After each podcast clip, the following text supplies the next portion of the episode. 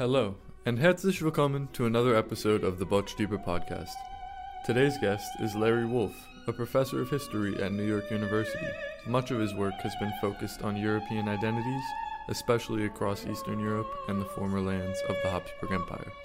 In this episode, we discuss a range of topics stemming from his recent book, The Shadow of the Empress Fairy Tale Opera and the End of the Habsburg Monarchy.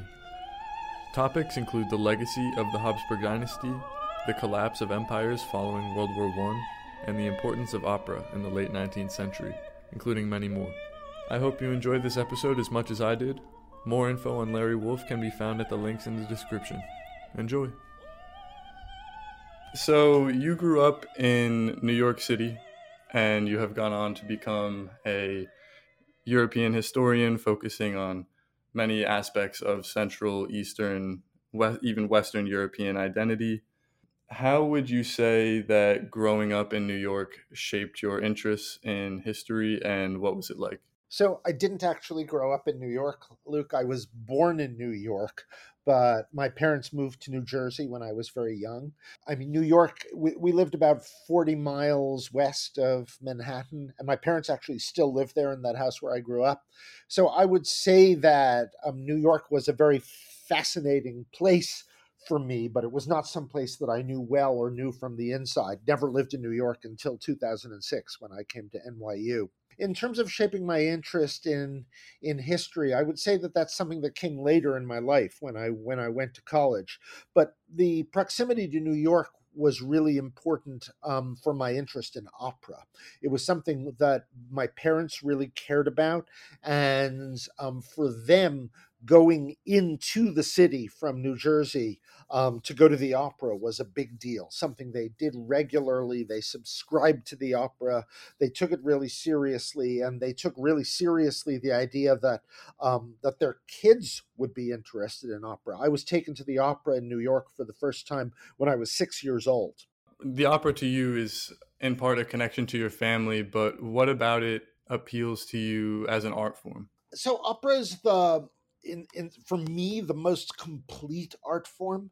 That is to say, it combines drama, it can with music, with staging, and is um, moving to me because of the ways that it puts all of those pieces together. That's been true for me ever since I was a kid. The both the spectacle of it, the beauty of it, and the drama of it, you know, come together for me the, in a way that makes it the most moving of theatrical and musical art forms. A lot of the book uh, talks about the relationship shared between Strauss and Hofmannsthal as they're writing uh, or preparing Die Frau ohne Schatten. Uh, what is the kind of process that goes into making an opera and to what extent are the musical parts of an opera connected to the narrative and written parts that's a that's a great question and a really deep and profound question. One of the things about Strauss and Hofmannsthal is that they corresponded in such detail that we have a pretty clear idea of how they work together, how they built the idea of the opera together. They talked about it as Hofmannsthal was writing the libretto, and Hofmannsthal talked with Strauss about the music even before Strauss composed the music. Hofmannsthal had a sense of the ways in which he wanted music to complete his text. Um, we know that this is important in a lot of, in, in pretty much every collaboration between a librettist and a composer in opera. And it's true right up to the current moment, right this moment. Librettists and composers are working on composing new operas. Um, but we have very few collaborations that are documented in the same level of detail as this Strauss Hofmannsthal collaboration. And it's one of the reasons that it's so interesting to a historian to have that kind of documentation that enables us to understand um, what they're thinking at, at every given point in the collaboration. For Die Frau ohne Schatten, one of the things that was so fascinating for me is that it overlapped with the period of the coming of and then the fighting of the First World War, so that they were actually creating these this opera under very weird, terrible, and unprecedented circumstances, and that marks their correspondence and the collaboration as well. Could you kind of explain who the characters of Hugo von Hofmannsthal and Richard Strauss were and why they're important in the context of this era? So, Richard Strauss is the probably the German composer who is most important in German music in the post Wagnerian generation. Wagner dies at the beginning. Wagner is the great you know titan of romantic German music and especially romantic German opera. Wagner composes almost exclusively opera. He dies in the early 1880s, and by the late 1880s, Strauss has emerged on the scene as a young genius composing in what we would call a post Wagnerian mode, making use of Wagnerian orchestration styles in a what uh, not, not a, a, romantic, but a late romantic um, form. He composes tone poems, very famous ones like um, Thus Spoke Zarathustra, which is familiar to many people, um, especially from its opening chords. But beginning in the early 20th century, he turns to the great Wagnerian genre of opera and begins to think about what he can do as an opera composer and will become the most important German opera composer of the post Wagnerian generation. Hofmannsthal's a, di- a very different character. He's 10 years younger than Strauss. Strauss is German. Hofmannsthal is Austrian and very specifically Viennese. And his career is a very unusual one. He's discovered as a poet while he's still in high school. He's 17 years old. And the verses that he's writing, people felt then, and people would probably still agree, German literary critics, among the greatest lyric poetry in the German language for the late 19th, early 20th century, um, which is really extraordinary to think of a high school student writing poetry at that level. He's some kind of very precocious genius. And uh, perhaps like many precocious geniuses, undergoes a writer's crisis, a crisis of creativity in his 20s rethinks his life, gives up writing lyric poetry, and turns to drama, um, which brings him into the world of libretti. Strauss discovers his dramatic writing, and they initiate a collaboration together. Strauss, um, in some ways, the um, more powerful and forceful personality. Um, Hofmannsthal younger, more reserved, a little more nervous about what he's doing as a librettist.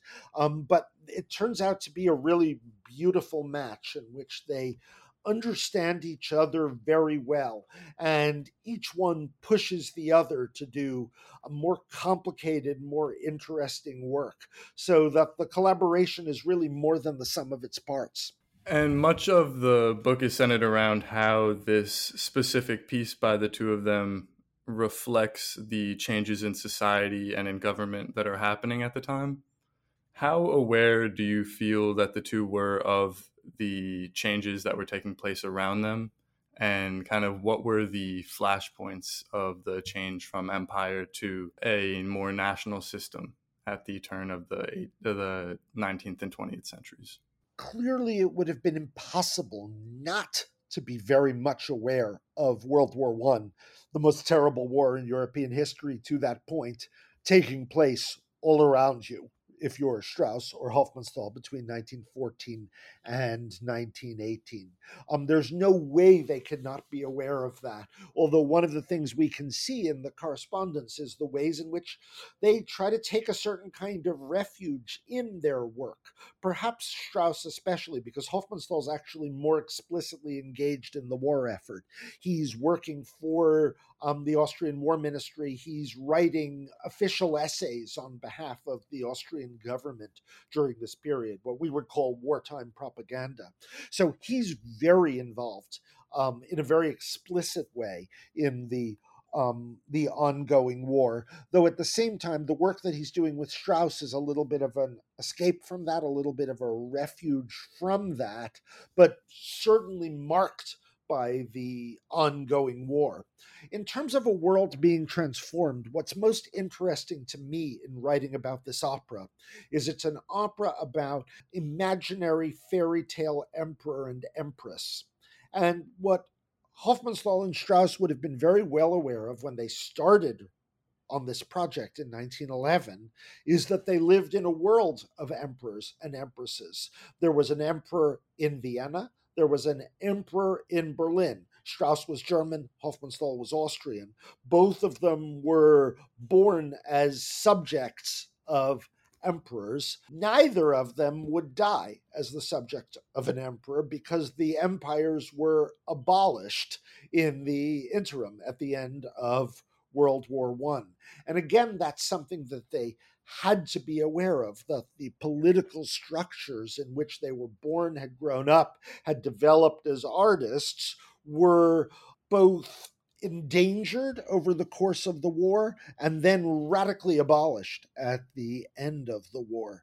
And for this particular opera, that's very significant because an opera about emperors and empresses becomes something very different when it's produced in a world where emperors and empresses no longer exist as political figures. Another key figure that you follow throughout the book is Empress Zita, the final empress of the Austro Hungarian Empire. How does she fit into this story and why is she such a crucial figure?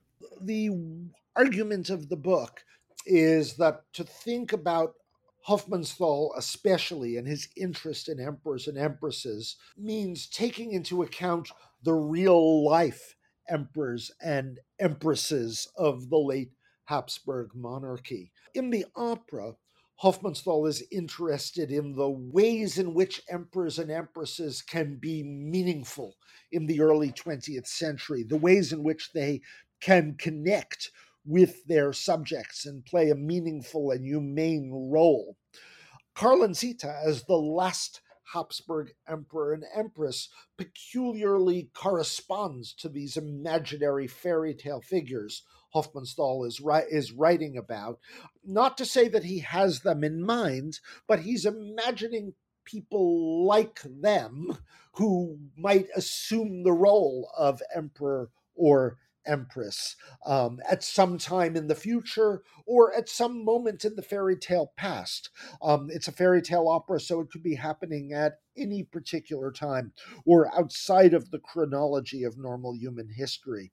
So, for me, the most interesting thing in writing this book was to try to tell a parallel history of a real emperor and empress who are struggling to define a meaningful imperial role for themselves during the last years of the war, and an imaginary emperor and empress who are struggling to define a meaningful role for themselves within the context of the opera that's being composed during the war. I've got a special interest in Zita because I played a small role in the ongoing cause for her beatification. I served on the Vatican committee that was gathering historical material about Zita in preparation for considering her beatification within the Roman Catholic Church. So I was very aware of her um, as a historical figure, and I would say, even in relation to her beatification, as a little bit of a fairy tale figure. And one of the interesting things to me was that even after the fall of the empire, there was a large interest by Zita to keep her faith and connection to religion. And the connection to religion is clear throughout much of the Habsburg history. Why does religion play such a big role for the Habsburgs, and uh, how does it play a role in their existence today as post Habsburg Empire uh, figures of this past? Going back to the age of the Holy Roman Empire when it was first founded um, in the year 800 um, by Emperor Charlemagne, the first Holy Roman Emperor. the um, role of the church is really important. Charlemagne is crowned as the Holy Roman Emperor by the Pope in Rome on Christmas Day of the year 800, some 1200 years ago. The idea behind the Holy Roman Empire is that it's the old ancient Roman Empire renewed in Christian form. The moment when the Habsburgs assume the role of Holy Roman emperors in the 15th and 16th century, it's very important to them as well. This Christian aspect of their um, imperial roles. And the Emperor Charles V in the 16th century makes himself into the defender of Roman Catholicism. In this case, um, Roman Catholicism engaged in struggle with Protestantism across Europe. And from the 16th century onwards, the Habsburg dynasty will be one of the um, crucial defenders of the Roman Catholic faith in this ongoing struggle, which sometimes becomes actual warfare um, in the 17th century, especially um, with Protestant Europe. In the 19th century, um, when there's no longer warfare going on between Catholics and Protestants in Europe, the Habsburgs look to Roman Catholicism still as a unifying force within their empire, especially at a moment where they see their empire um, as one that contains multiple cultures, they think about Roman Catholicism as something that might unify peoples who might have different national identities. They see religion as well as culture, and including opera, as potentially unifying cultural forces. Franz Josef, in particular, who was the emperor of the Habsburg within the Habsburg monarchy from 1848 until his death in 1916, immediately preceding Karl and Zita, look to the public performance of ritual Catholicism as one of the unifying stylistic themes of his imperial rule. And this piety was very important to Karl and Zita as well during the period of their reign from 1916 to 1918. They were both devout Catholics in the tradition of the Habsburg family, in Zita's case, in the tradition of the Bourbon family, because she came from the, the Bourbon family, which ruled over France for um, up until the French Revolution and even for a little while on in, into the 19th century. Um, she came from the Parma branch of the Bourbon family, and Catholic piety was very important to both of them. It was one of the foundations of their marriage. Uh, for Zita, it remains um, part of her life. She's um, has a lay affiliation with a convent from the 1920s on. When she's a widow, she spends a certain part of her life, um, for large parts of her life, in the convent as a as a lay person, um, living a life of prayer for a part of her year. And her sense of herself as a Catholic is, I think, also inseparable from her sense of herself as an empress, which was difficult for her to maintain over the course of 70 years when she was no longer a ruling empress, but rem- maintained a sense of her own imperial title for herself and for her children. I think one of the most interesting things that stood out about Zita was her ability to kind of adapt to life after the empire and living not only abroad elsewhere in Europe, but after or during World War II, coming to the United States and starting another life as well. Uh, how would you describe her adaptation to life after the fall of the Habsburg Empire, and what do you feel is Zita's overall legacy? That's that's a that's a really great question. If we were looking at the ways in which Zita adapts. Part of it is simply a question of figuring out how to raise a family of eight children as a single mother who considers herself to be the empress. It's a sometimes a financial question of who is able to provide support for the empress mother of eight children. Um, for a while in the 1920s, she's in Spain. For a while in the 1930s, she's in Belgium. She is someone who is both able to adapt to different circumstances, but in a certain sense, never adapts. That is to say, never quite adapts to a modern world in which she is not the Empress. I show you in the book where she signs her um, alien reg- uh, her alien registration card upon emigrating to the United States. I have a copy of it that I found in the American archives when I was doing this work for the beatification cause. She signs her name, Zita, Empress of Austria, Queen of Hungary. She always thinks of herself that way. When asked many years later, did she really think that she was still the Empress of Austria 50 years after she was no longer the Empress? She said, she, she's supposed to have replied, Man ist was man ist. You are what you are. And so, in a certain sense, no internal adaptation is ever made, even as in certain external ways she has to adjust to living in new situations, dealing with new political realities, um, a post imperial Europe, then a Nazi Europe from which she flees, then a wartime situation in which she sees perhaps misguidedly new possibilities for the Habsburg family, and then a long post war period in Europe where she actually doesn't return to Austria until the 1980s because she's unwilling to renounce the idea of herself as the empress.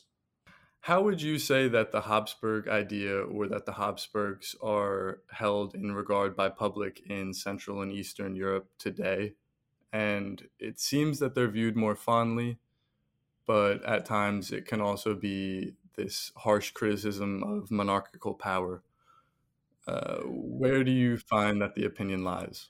Great question, and connects to the question you asked me before, which I didn't didn't actually properly answer about about Zita's legacy. Um, so here's what I'd say about this. Um, by the time Zita dies in 1989, most people were surprised to learn that she was still alive. I can remember people saying to me, but didn't she die decades ago? There she was, still alive at 96. And if I were to say what she meant, what her legacy was at that moment, and there was a mass funeral for her in Vienna. Tens of thousands of people came to the funeral in Vienna when it took place. We're there in the streets of the city. We're there in the streets of the city to mark the occasion of her funeral in 1989. I would say the legacy is not so much as political as nostalgic in the sense that Zita connects us to the world of our grandparents. At the I mean Zita connects me to the world of my grandparents. My grandparents were Zita's subjects when she was the empress between 1916 and 1918 in Austria Hungary. And that's true for a lot of American immigrant families, but it's also obviously true for people who live in the former lands of the Habsburg monarchy, who live in today in Austria, Czech Republic, um, parts of Poland, um, Slovenia, Croatia, Hungary. The Habsburg family in the nine in, in 1989 would have connected them to the world of their grandparents. Today it would connect them probably to the world of their great grandparents. And that means different things to different peoples. For people in Western Ukraine today, their the Habsburg world of their great grandparents is a reminder that they were always connected to Vienna and to Europe, never connected to Moscow. That's something that's patriotically meaningful to people who live in Western Ukraine. And um, immediately after Ukrainian independence in 1991, you saw Habsburg memorabilia going up on the walls as a reminder of that connection. And I think it's meaningful in different ways, in different parts of the post Habsburg successor states today. In most cases, it's really not about political nostalgia for recreating a monarchy. I think that those would be, you know, very small segments of the population today who would be interested in recreating a monarchy. But I think there are many peoples who look with either sympathy or fondness on the world of their grandparents or their great grandparents. And there are many, there have been many moments in the later 20th century when people have come to a reappraisal of their feelings about the Habsburg monarchy, say during the periods of communist rule in Hungary, Czechoslovakia, Poland, um, Yugoslavia during the Cold War. There were peoples who might have looked with some sympathy on the Habsburg world that was lost um, after the after the First World War. It's interesting because in a lot of in many of your former publications, you discuss the idea of Eastern versus Western European identity and how those identities were created and shifted over time. How do you feel that the Habsburg family and the Habsburg Empire fit into that overall story of Eastern and Western Europe? And to what extent does the idea of a Central Europe even play a role in that? I would say that the Habsburg monarchy back in the 18th century would have crossed the territories that we think of as being east and west and there are even moments where you can you know read that in the in the texts of the late 18th century there's a great text in which mozart travels from vienna to prague in 1787 and makes up um, funny nonsense names for himself, his friends, and his family because he's hearing a Slavic language as he travels. It's a language he doesn't understand.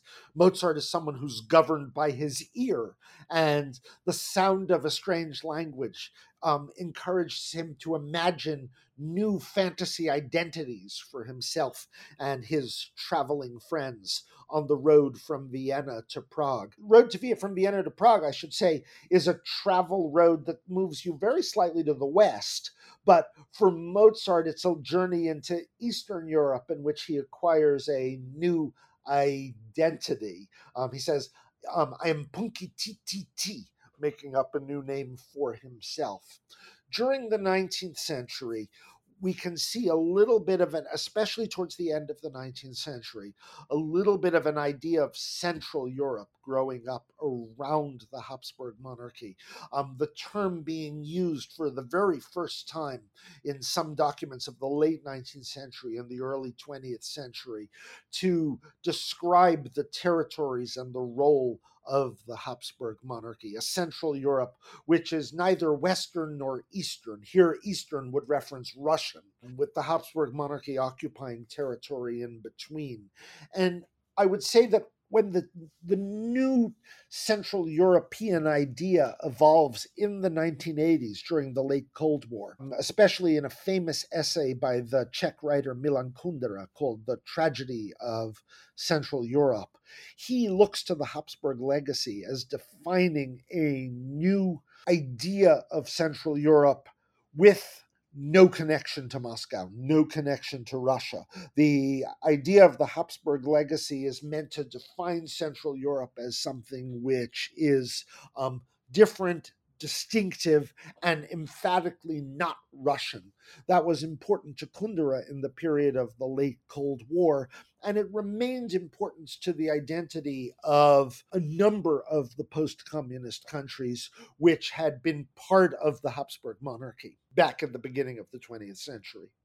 I feel like the term colonialism is rarely used while discussing purely European uh, politics or history, but uh, to what extent do you feel that colonial ideologies being imposed to various colonies to create an, a sense of civilized society or civilized culture, as it was called, how does that compare to the identification of an Eastern European identity, which was very often seen as backward or needing of catching up to the civilized Western European identity at the time. So I think that for many people in Vienna, especially, there is a civilization idea of imperial rule in which the eastern lands of the Habsburg monarchy um, learn about civilization from Vienna and um, you know, acquire civilized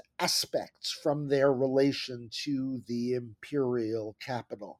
Now, mind you, I think there might be people in New York today who would feel that way about New York in its relation to, um, you know, the United States. And there are probably always people in large metropolitan cities who feel that their city determines the civilizational level of their country.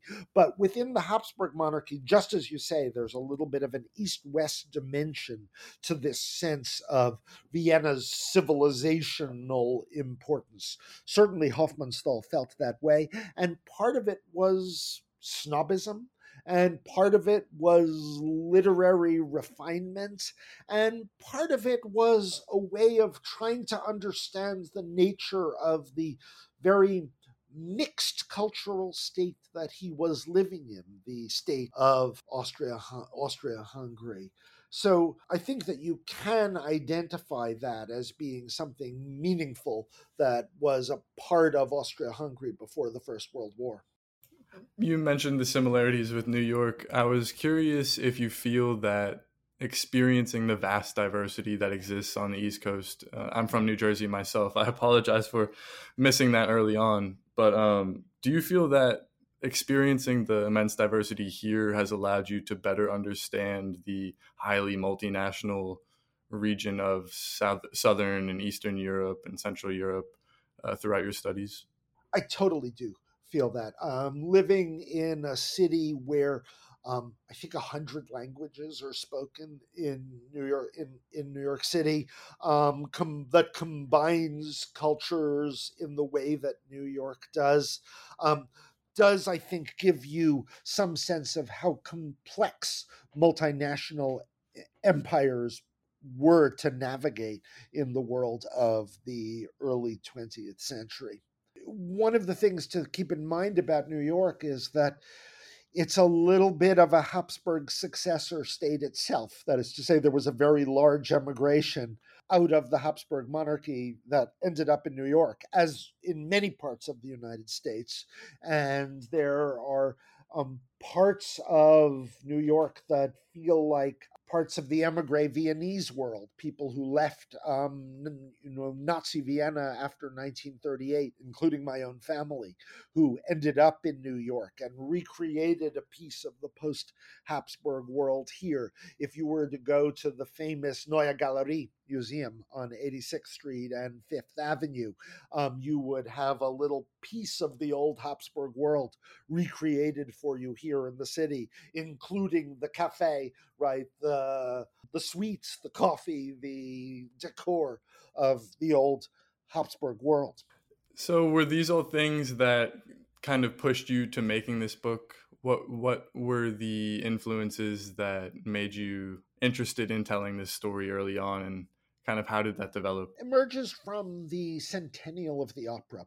I began thinking about this in 2019, which was the year of the centennial of Die Frau ohne Schatten. I went to Vienna for the performance of the of of of the centennial production. I wrote about it, and I began to think about it in relation to Zita, who, as I've mentioned to you, was also a, a, a, separate part of my life through my work on the beatification historical committee. And at the same time, the third piece for me, and I've suggested this already to you, was the piece of my family history. The fact that all four of my grandparents had grown up as the were born as the subjects of Franz Josef and lived between 1916 and 1918 as the subjects of Karl and Zita.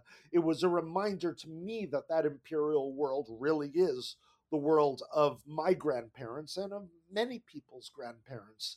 And the three pieces that i wanted to connect in this in this book were habsburg and viennese history the history of opera and the family history piece, which is my family history, but also many family histories for um, people living in the United States as the for, in, coming from immigrant families, or people living in Central Europe who in the world of the Habsburg successor states. With such a multi-dimensional background to this book, how did you go about researching and compiling everything? And also, at one point, you came across these photos of your grandparents at the same spa town as um, Zita and Karl. How did you find these photos, and were there any interesting bits to the research that surprised you? The photos are family photos. They're you know part of my mother's you know photo photo collection. I was um, actually surprised uh, when I saw that photo of my not my grandparents; those were my great grandparents in that fro- in that photo of the spa town of um, Franzensbad or um, Františkova Lázně. It's in the Czech Republic today. I was surprised to see, I turned it over and saw on the back Franzensbad that it was coming out of that same spa town where Karl and Zita began their romance in the early 20th century. And it was a reminder of the ways that emperors and subjects were connected through the territorial spaces of the empire in the early 20th century. So um, the photos come out of my my mother's photo box and um, photo album. They're family photos that she's had, you know, with her, um, you know, since her parents' death. I was a little surprised um, by some of the things I found in um, Zita's FBI file, for instance, when um, I didn't write about this. I wrote about this a little bit in the book, but there were people who were um, who were disconcerted by Zita in America in the 1940s during wartime, who were concerned about the um, her claims to rule over the countries of Central Europe, some of which we were thinking of as potential friendly connections um, in the war effort because they were occupied and oppressed by Nazi Germany. And when the Habsburgs began to try to form an Austrian battalion in the United States during the Second World War, this was, you know, concerning to um, some people who contacted the FBI about it. So there was more, you know, suspicion and concern around Zita than I would have predicted if you look at the at the FBI file, which would be say one piece of the archival work. I was, you know, again a little surprised when I came across the immigration documents by how firmly Zita clung to her titles in her immigrant status in the United States. Writing the book was actually a the question of materials was a complicated one for me. I was writing this book during the pandemic. It was mm, you know my pandemic project. It was part of what I was doing to try to stay sane during the worst part of the pandemic in 2020 and I was using materials that I either had on my laptop that I had already collected or that I could carry around with me in books in a suitcase as I moved from place to place during the pandemic, but didn't have a lot of access to the wider world during that period. It was a little bit of project that I carried around with me on a laptop during a very stressful and difficult period in all of our lives. In the uh, dedications page of your book, which you dedicate to your daughter Josephine, you also list three quotes by Napoleon Bonaparte. And they're brief, so I was going to read them really quick for those listening. It, they are uh, Nothing is more difficult and therefore more precious than the ability to, the ability to decide. Uh, never interrupt an enemy who is in the process of making an error. And finally, glory is short lived, but obscurity lives forever. What do these three quotes mean to you, and do they have any significance in regard to the book? They're quotes that are meant to be reflections on what it means to be an emperor, um, which is its significance for the book. Put it on the dedication page because my daughter happens to have a Napoleonic imperial name. That is to say, the same name as Napoleon's Empress Josephine. So I thought she would like that. In terms of the reference to the book, they're references to trying to think in a pragmatic way about it, what it would mean to be an imperial figure in a modern age. Zita herself would have had no patience for Napoleon, whom she would have regarded as an upstart, um, someone who had um, made himself emperor as opposed to a legitimate emperor or empress that would be herself or her her husband Karl. But I thought that Napoleon's imperial reflections were interesting in relation to thinking through what it may, means to be an emperor. How do you feel that emperors of the era compare to autocratic leaders and dictators of today? So I think there's no comparison between the emperors of the late Habsburg monarchy and autocratic figures or dictators today. Franz Josef, the Habsburg monarch, um, um, in the late 19th century was a constitutional monarch who's um, from 1867 until his death in 1916.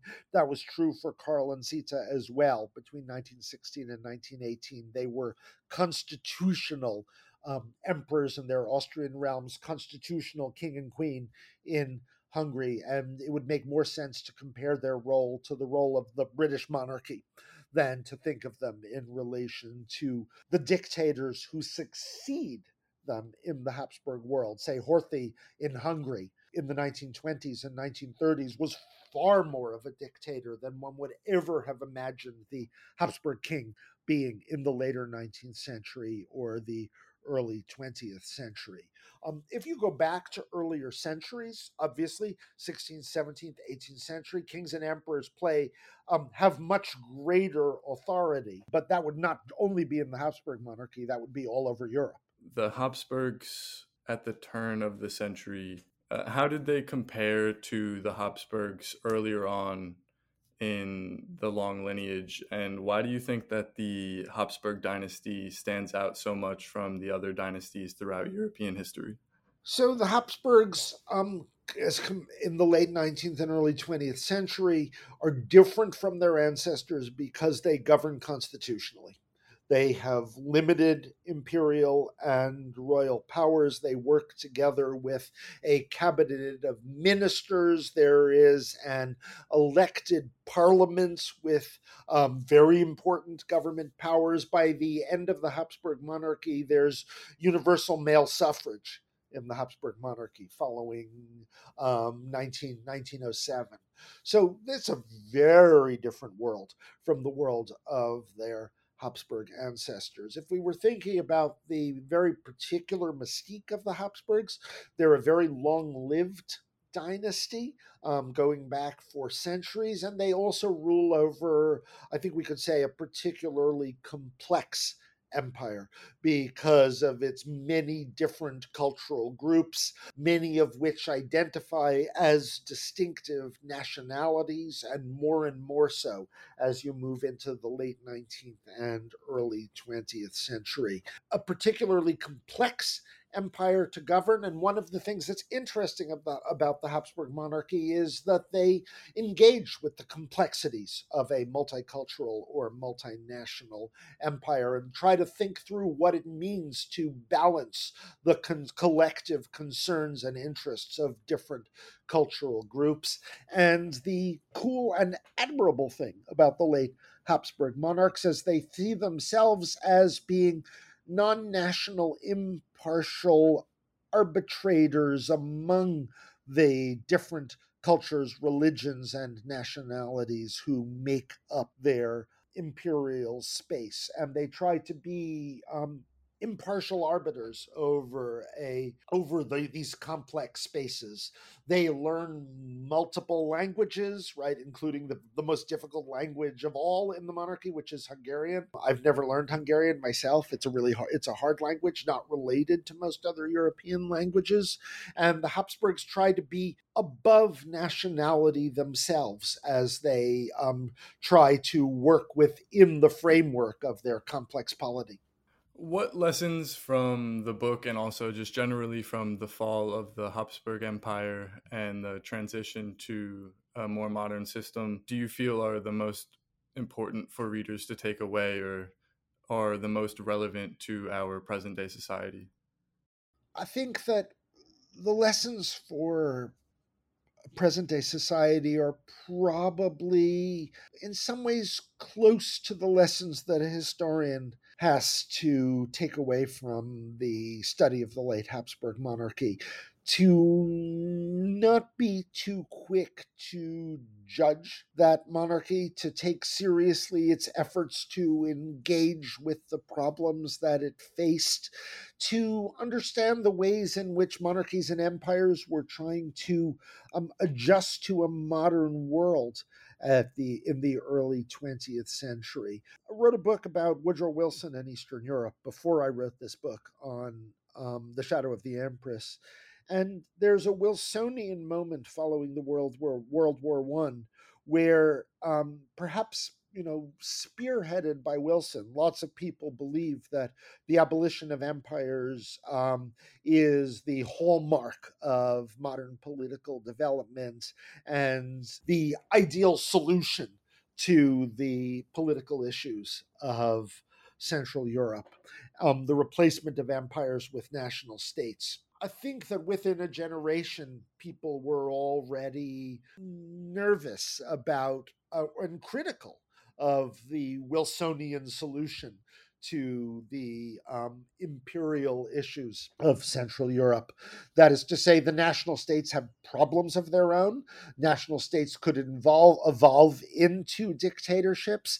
National states could be very intolerant of national minorities. National states could become the victims, small national states could become the victims of larger political forms, like Nazi Germany, for instance, um, in the period leading up to and during the Second World War, and the Soviet Union following the Second World War. So um, I think that um, we should be cautious in our appraisal of national states as the ideal solution to um, political problems. And it's one of the things that takes us back to the Habsburgs and their determination in the late 19th century and the early 20th century to be to try to be above nationality, to try to transcend nationality. Um, and it's one of the things that I think is worth keeping in mind for thinking about politics today that most political states involve many different cultural groups and almost inevitably involve cultural minorities, and that national states have to be particularly sensitive to the um, situation and concerns of their minority groups. Earlier, you had mentioned that you're very involved in the process of Empress Zita's beatification. I was curious what that process is like, what it symbolizes, and how you kind of got involved with it. Uh, very involved would be an overstatement. I was involved in a small way with the process. I received an invitation in 2009 from the people who were beginning the cause for Zita's beatification. They were collecting archival material um, connected to Zita's life to accumulate archival material and think about what kind of life she had lived. This is quite apart from the question of, you know, miracles, say, which are very important for thinking about beatification and canonization. This was a purely his, historical spade work of putting together archival materials to understand the life of the person in question. And over the course of some years, I did some of that archival work in the United States, trying to understand how Zita had lived during the period when she was in the, the United States and in Canada as well. She lives in Massachusetts, she lives in New York, she lives in Quebec from 1940 basically to the end of the 1940s into the into the post-war period. And I collected those materials and submitted them to the committee that was gathering these materials. The Die Frau ohne Schatten is being performed uh, in San Francisco from June 4th to the 28th. What does it mean to you to be able to go see this opera in person in the US? And uh, how do you feel that the opera fits into the context of today?